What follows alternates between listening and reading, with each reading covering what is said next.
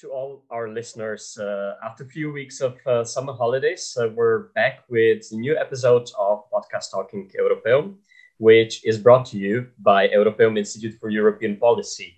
And this time we're actually recording in English. Uh, it's also the first time for me recording it in English, so I hope uh, this will happen more often. My name is Žiga Faktor, and today uh, we will be discussing a very interesting topic which is a repatriation of foreign terrorist fighters. Uh, joining me is Asya Metodieva. She's a research fellow at Institute of International Relations in Prague, uh, who is also currently working on a book on this particular issue. Uh, hello, Asia, and welcome to our podcast. Hello, Žiga, and thank you for the invite. It's very, very nice and exciting to talk to you today. I, must say, I'm really excited to talk about this particular topic, uh, something very different from our usual, let's call it Brussels bubble discussions. Uh, so uh, let's start with some basics at first, uh, as I believe most of us uh, have very limited knowledge about the issue. Of course, we all read some stories about fighters from Europe joining ISIS. Uh, some of us maybe even watched the Netflix series Caliphate. Uh, although that brings the opposite side uh, of the story with teenage girls from Sweden naively joining the fight. But yeah, that's just a little tip for those of you who would like to watch a TV series on this particular issue. Uh, let's jump back to the discussion. Uh, let's start with maybe the main, very basic information about how many fighters with actually European passport really joined these uh, armed forces, armed struggles in the Middle East is there any official numbers that we have? Uh, since 2014, I would say even 2013, this is a year before the so called caliphate was established. So there was uh, a number of approximately 5,000 European citizens who went to Syria and Iraq to join the Islamic State or equivalent organizations like, for instance, um, Al Nusra Front. Uh, the, um, uh, offspring of Al Qaeda in the region. Um, but th- there is this detail in your question um, people with, with European passports. Uh, in addition to these 5,000, we also have about 1,000 people who went to, uh, to Syria from the Western Balkans. Uh, and uh, I, I, would count them as part of this uh, number for a couple of reasons, including the fact that about 20% of the Balkan fighters actually had um, links to diaspora uh, communities in Western Europe. Some of them had dual citizenship, um, they had a German and Bosnian passport, for example. And for this reason, when we, we use these numbers, it's um, there are some overlapping or there might, might be some confusion. But certainly, uh, we talk about approximately 6,000 people who traveled between 2013 and 2017 to become foreign fighters. Um, and let me also clarify that this is not only about uh, men who wanted to to uh, join these uh, organizations, but also they took their families, their wives, their children. So when we use the term foreign fighters, it's it's also a bit misleading, you know, because we talk about I call them actually war travelers because we have all sorts of people with all sets of motivations and not all of them were actually committed to the idea to become terrorists or foreign fighters. Okay, that's uh, very interesting. Also, a notion. Uh, so it's basically war migrants, but not going away from the war, but uh, focusing to get to the destination. Uh, very interesting. Uh, as, as your research uh, is primarily focused on the region of the Balkans, you mentioned it uh, that also we shouldn't forget about this big number of foreign fighters actually uh, going to to the Middle East from the from the Balkans. let's discuss this area in more detail uh, I'm a bit afraid uh, it starts to actually look like I'm turning this podcast into a podcast about the Balkans, uh, which is certainly not the case. We will try to focus next episodes on some different regions, maybe Scandinavia. Uh, I'm just joking, but honestly, uh, it's a coincidence, but not that related to my personal focus and my personal expertise. But when it comes to the foreign terrorist fighters, a lot of them comes from the region Uh, have you discovered any specific reason for that? Any specific pattern? Is it about the proximity and long, long-lasting influence of the Muslim world, or maybe just the socioeconomic situation of the region? Yeah, that's a very interesting question because um, when I started working on this topic, my main question was like, okay, are the people from the Balkans who went to, to Syria and Iraq fundamentally different from those who left from Belgium or Sweden, let's say? Because often when we talk about um, jihadists or foreign fighters from Western Europe, this argument prevails that, oh, they failed to integrate themselves in the local societies, and this is the Western societies, and this is the reason they wanted to um, to find um, another identity which they feel attached to. Uh, and I was like, wait a minute, but people from the Balkans actually they they are Muslims, they are indigenous population. They didn't immigrate, they didn't try to integrate in any other society. So what is the like? Is there a difference? So from today point of view, I would say that um, there was a big role of the propaganda in 2014 and 2015. However, not everybody who had a Facebook profile or, or um, Telegram be- became radicalized, right? Um, so the question is, what is it then? Um, I would say that um, it is very hard to establish one single pattern or to say all these uh, people went to Syria and Iraq for one particular reason. But I can share with you what I know from them and from local security authorities about the different motivations. So, one category or one group of people went to Syria and Iraq because they believed that they can help the local population and they want to fight against the um, Bashar al-Assad regime and uh, this way to contribute to, to the revolution. Uh, and this was a story that I, I could hear many times in the Balkans and also from, from people dealing with these uh, individuals at the security level. So, to what extent this is a storytelling, we, we can't know, but for sure, I met people who were convinced in, in this revolutionary cause. Other people ended up in a very religious circles, ultra conservative circles, uh, which I would say that they were like the, the, these circles they were, were hijacked by radical causes and radical leaders at the local level.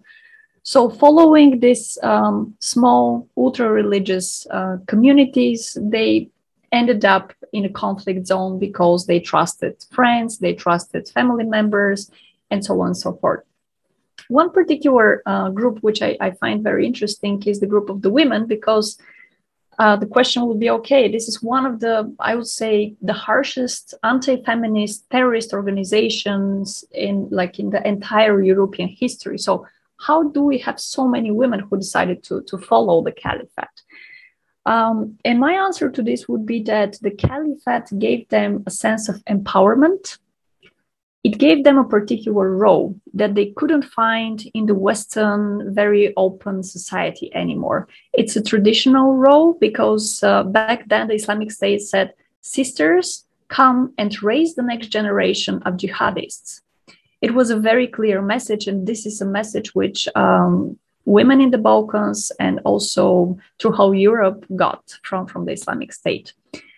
What many women did back then is uh, who wanted to join the, the organization. They got in touch with uh, with jihadi um, followers, male jihadi followers, over social media. They got married uh, under Sharia law, and together as a couple, they traveled to uh, to the war zone.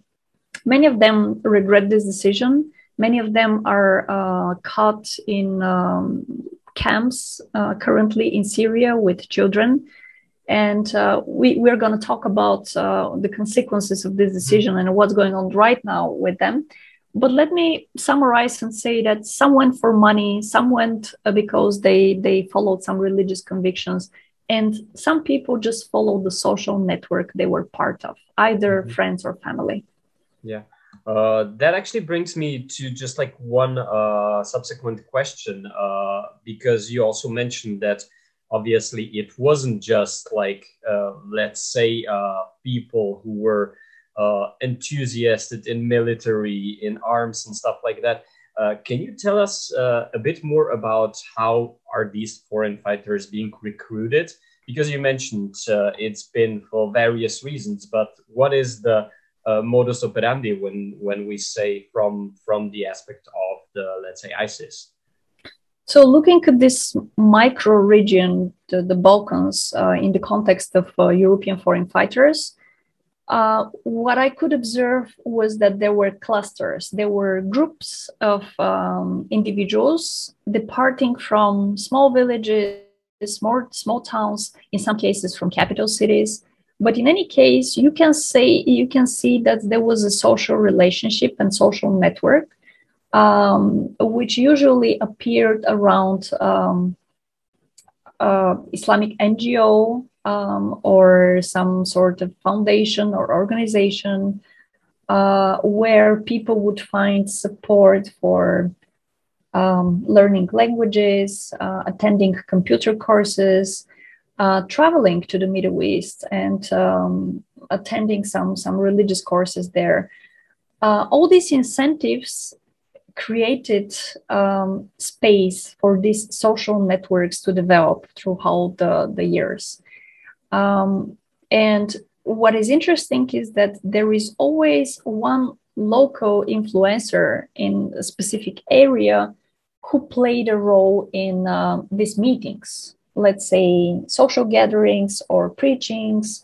Um, very often, some of these big influencers in the region they would stay after the, the prayer and just talk with a small circle, with a selected circle of of uh, youngsters who would be curious to hear more about religion, about life. But let me clarify this that they actually didn't talk only about religion. They often talked also about politics, about life. They would give um, life guidance to, to, to youngsters who already trust them. Like, for instance, uh, what is good to do uh, in your family, what is bad, uh, how to treat your wife, or how to treat your children, your parents, all these questions which i would say that remain without answers very often in societies um, especially with war legacies or some sort of like trauma um, they have more space for people who gain social power. And these local influencers would be let's say um, very inspiring for a number of individuals uh, who would like spend time time with them. So when the Islamic State uh, appeared on, on, on the map, um, what happened was that a couple of these local influencers they suddenly became, let's say, more explicit in their rhetoric.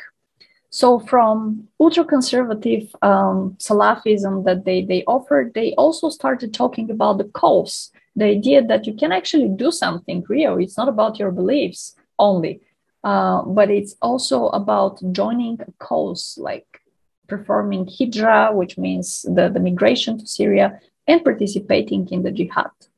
The difference is that, unlike Al Qaeda before, Islamic State for the first time targeted the nuclear family. So they didn't call on male fighters only, but the entire family.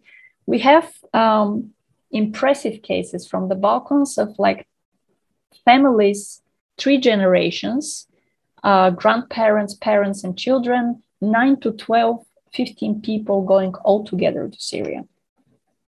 Which means that here we have, like, again, different sets of motivation. In many cases, the father was the decision maker.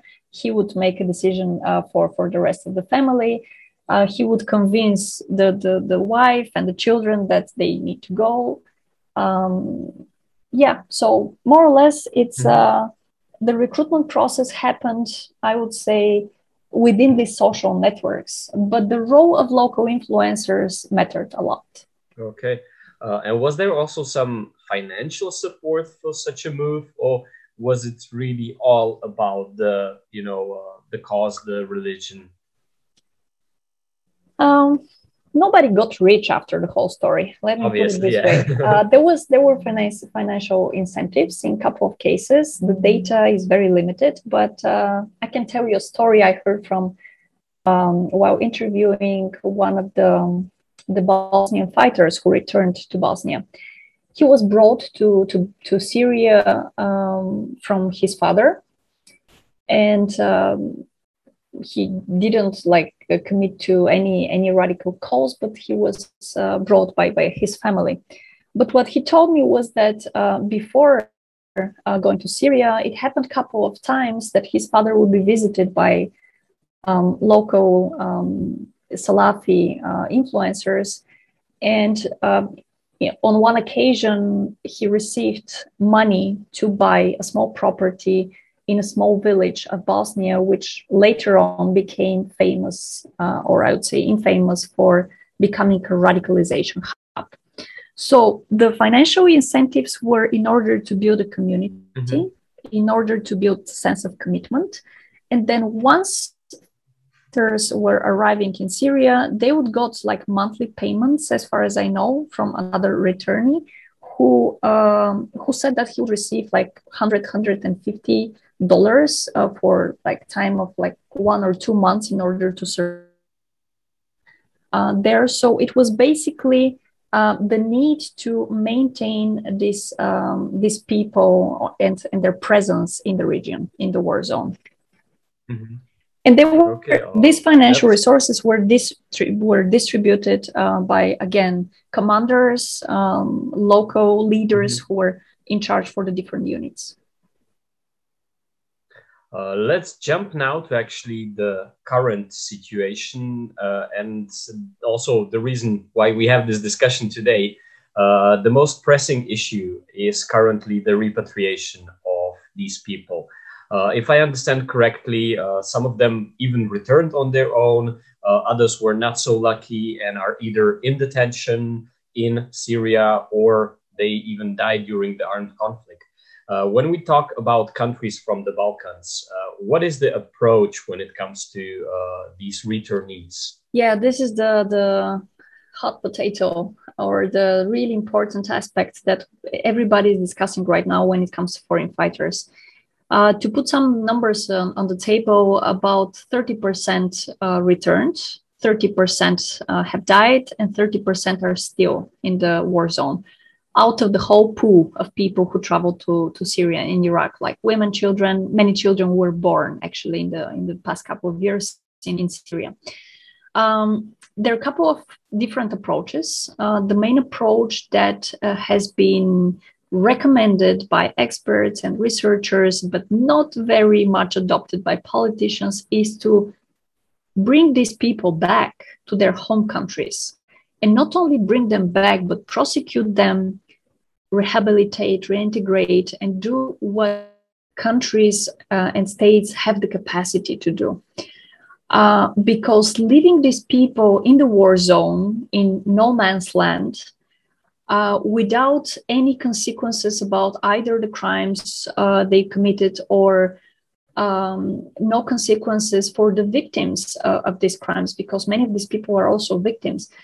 Uh, this is not a solution, but this is the main approach undertaken by, by countries in Western Europe.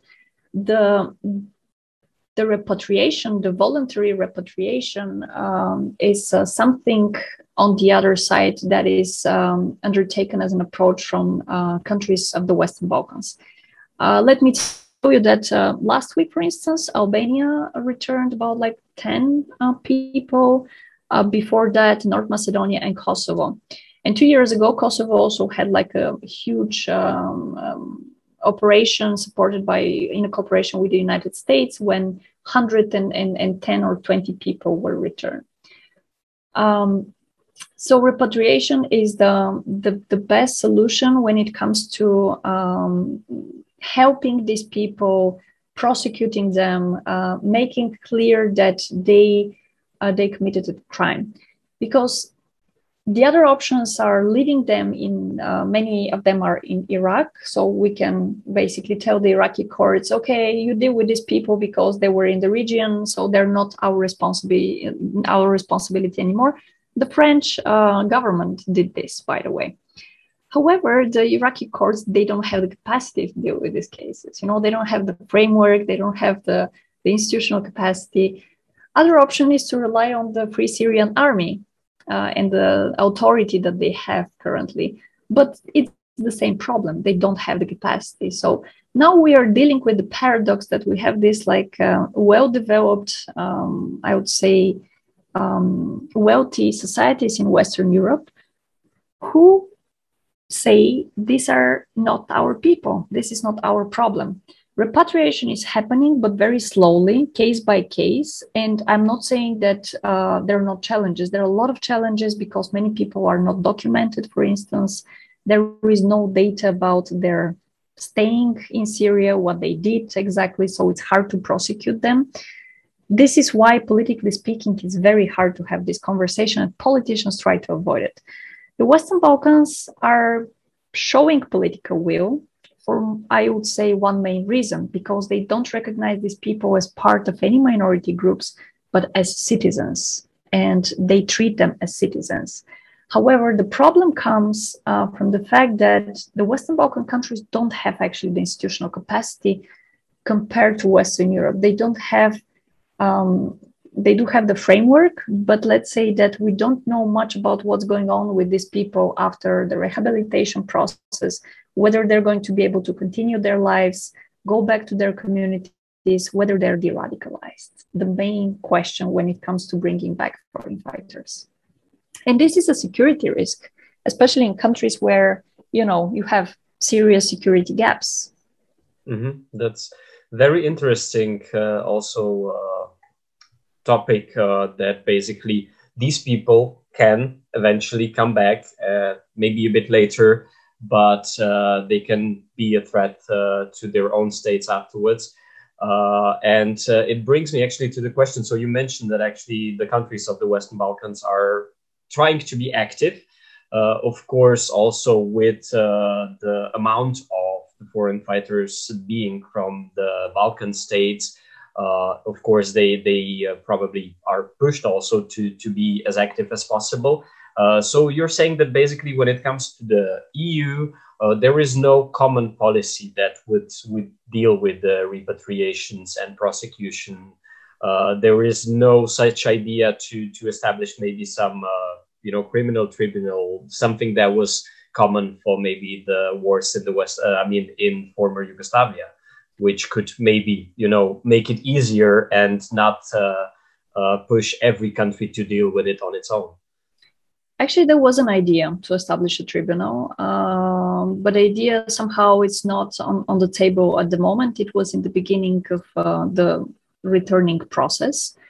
Uh, a couple of countries supported this idea, but I don't think that there is a consensus, um, and there are not many many countries who uh, which are ready to support it um, institutionally.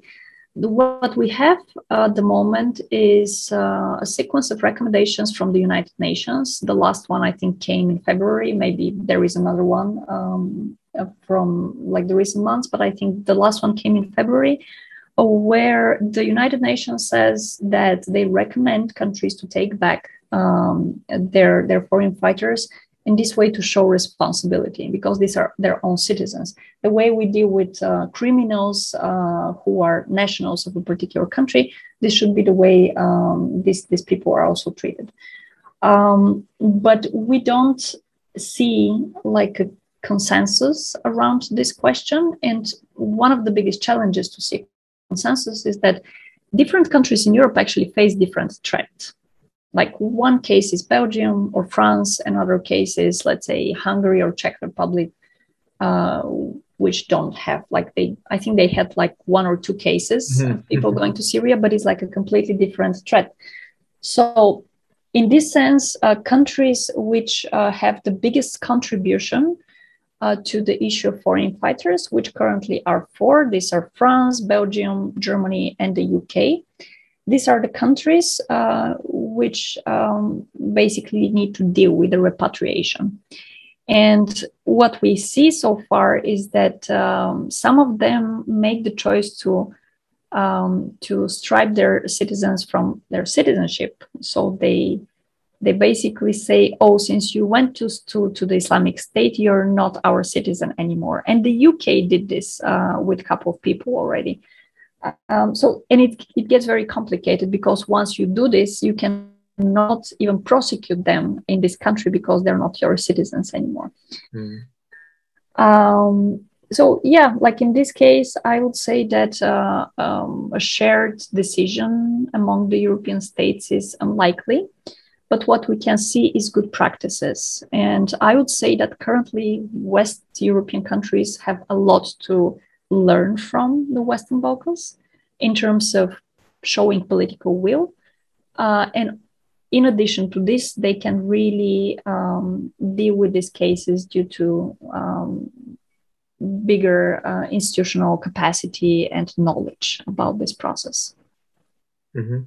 So, uh, what, in your opinion, uh, in your opinion, are the biggest risks of like ignoring the issue? Like, not only the the human approach you mentioned there's a lot of uh, actually female and children involved in it but in general what are the main risks of just ignoring the issue um, again saying that uh, like the, there are risks on on both sides like if we if we take them back there are security risks if we leave them there there are security risks um, ignoring the issue is helping politicians in the short term but in the long term, there are a couple of uh, problems. The first problem is that children who are born in Syria or they were brought by their parents to Syria have zero protection. And this is according to Geneva Convention, like countries have responsibilities to take care of, of these children. So children have zero respons- uh, zero protection. The second issue is um, so what what is going to happen with these children tomorrow? Whether they're going to be to become radicalized, uh, we don't know. But currently, in the camps in Syria, the Islamic State is still an influential factor. So there are still people who are under under the influence of the organization. Therefore, we cannot expect that without providing any any any support for these children that they're not going to become radicalized uh, and um, on the other hand, women who are there could also be either part of, of, of the cause uh, or they are victims. And in this sense, there is a need for a very, very um, specific case by case threat analysis. Um, but the overall problem is that if we leave them there, we don't know what they are going to do in the long term. Uh, and as you mentioned, the risk of like uh, abandoning your citizens create create sense of um, of uh, anger uh, in them, and this might be a motivation factor one day for for a revenge uh, on on these countries. Because again, uh, this is not about like solving something today and now. It's about having a strategy about how to deal with the long term process of again criminalization or reintegration of group of people. Mm-hmm. Thank you. Uh, we're slowly actually uh, running out of our time uh, for this episode. Uh, let me just jump back to the countries uh, in the Balkans for a few last minutes. Uh, so, what is exactly that they do? how the process actually goes when you decide or your country decides to repatriate those foreign fighters. Uh, it actually starts with, uh, of course, probably uh, receiving some information about your citizens being there. And then, uh, is it cooperated somehow through with uh, with the current Syrian government, or uh, is it all done through the United Nations? I'm very curious about the, the process actually. There are a couple of stakeholders um, on the ground. As far as I know, the communication goes through um, people who are part of the Free Syrian Army and authorities which are established there. Uh, the local governments very often receive information from um, their citizens who are in the camps.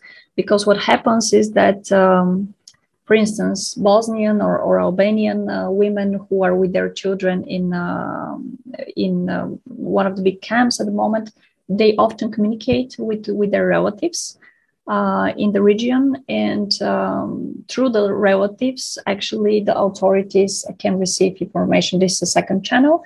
And third channel, as you mentioned, the UN uh, has their authority and their presence there. Plus, um, uh, NGOs um, dealing with, with human rights and trying to, to help uh, the situation on the ground, they're also helpful with, with information. But as far as I know, generally for, for the Balkans, um, very often local authorities rely on um, direct contact with people in the camps. Okay, uh, I believe uh, we tried to cover this topic in a very simple and interesting way. Uh, there's definitely many more uh, articles, books, information about the particular issue, and we're more than excited, Asya, uh, to also see your book once it comes out. Uh, it's a very, very uh, urgent issue, and I'm curious how the EU or the its member states will uh, will uh, take the topic further on thank you for being with us uh, today. Uh, thank you for sharing uh, your knowledge on this. And I'll, uh, I'll hope to see you again on the podcast of Talking Europeum one day. I hope you also enjoyed the discussion, and I also believe that our listeners did. Thanks a lot. Thank you for the invitation. It was great pleasure. Thank you. Bye bye. Bye bye.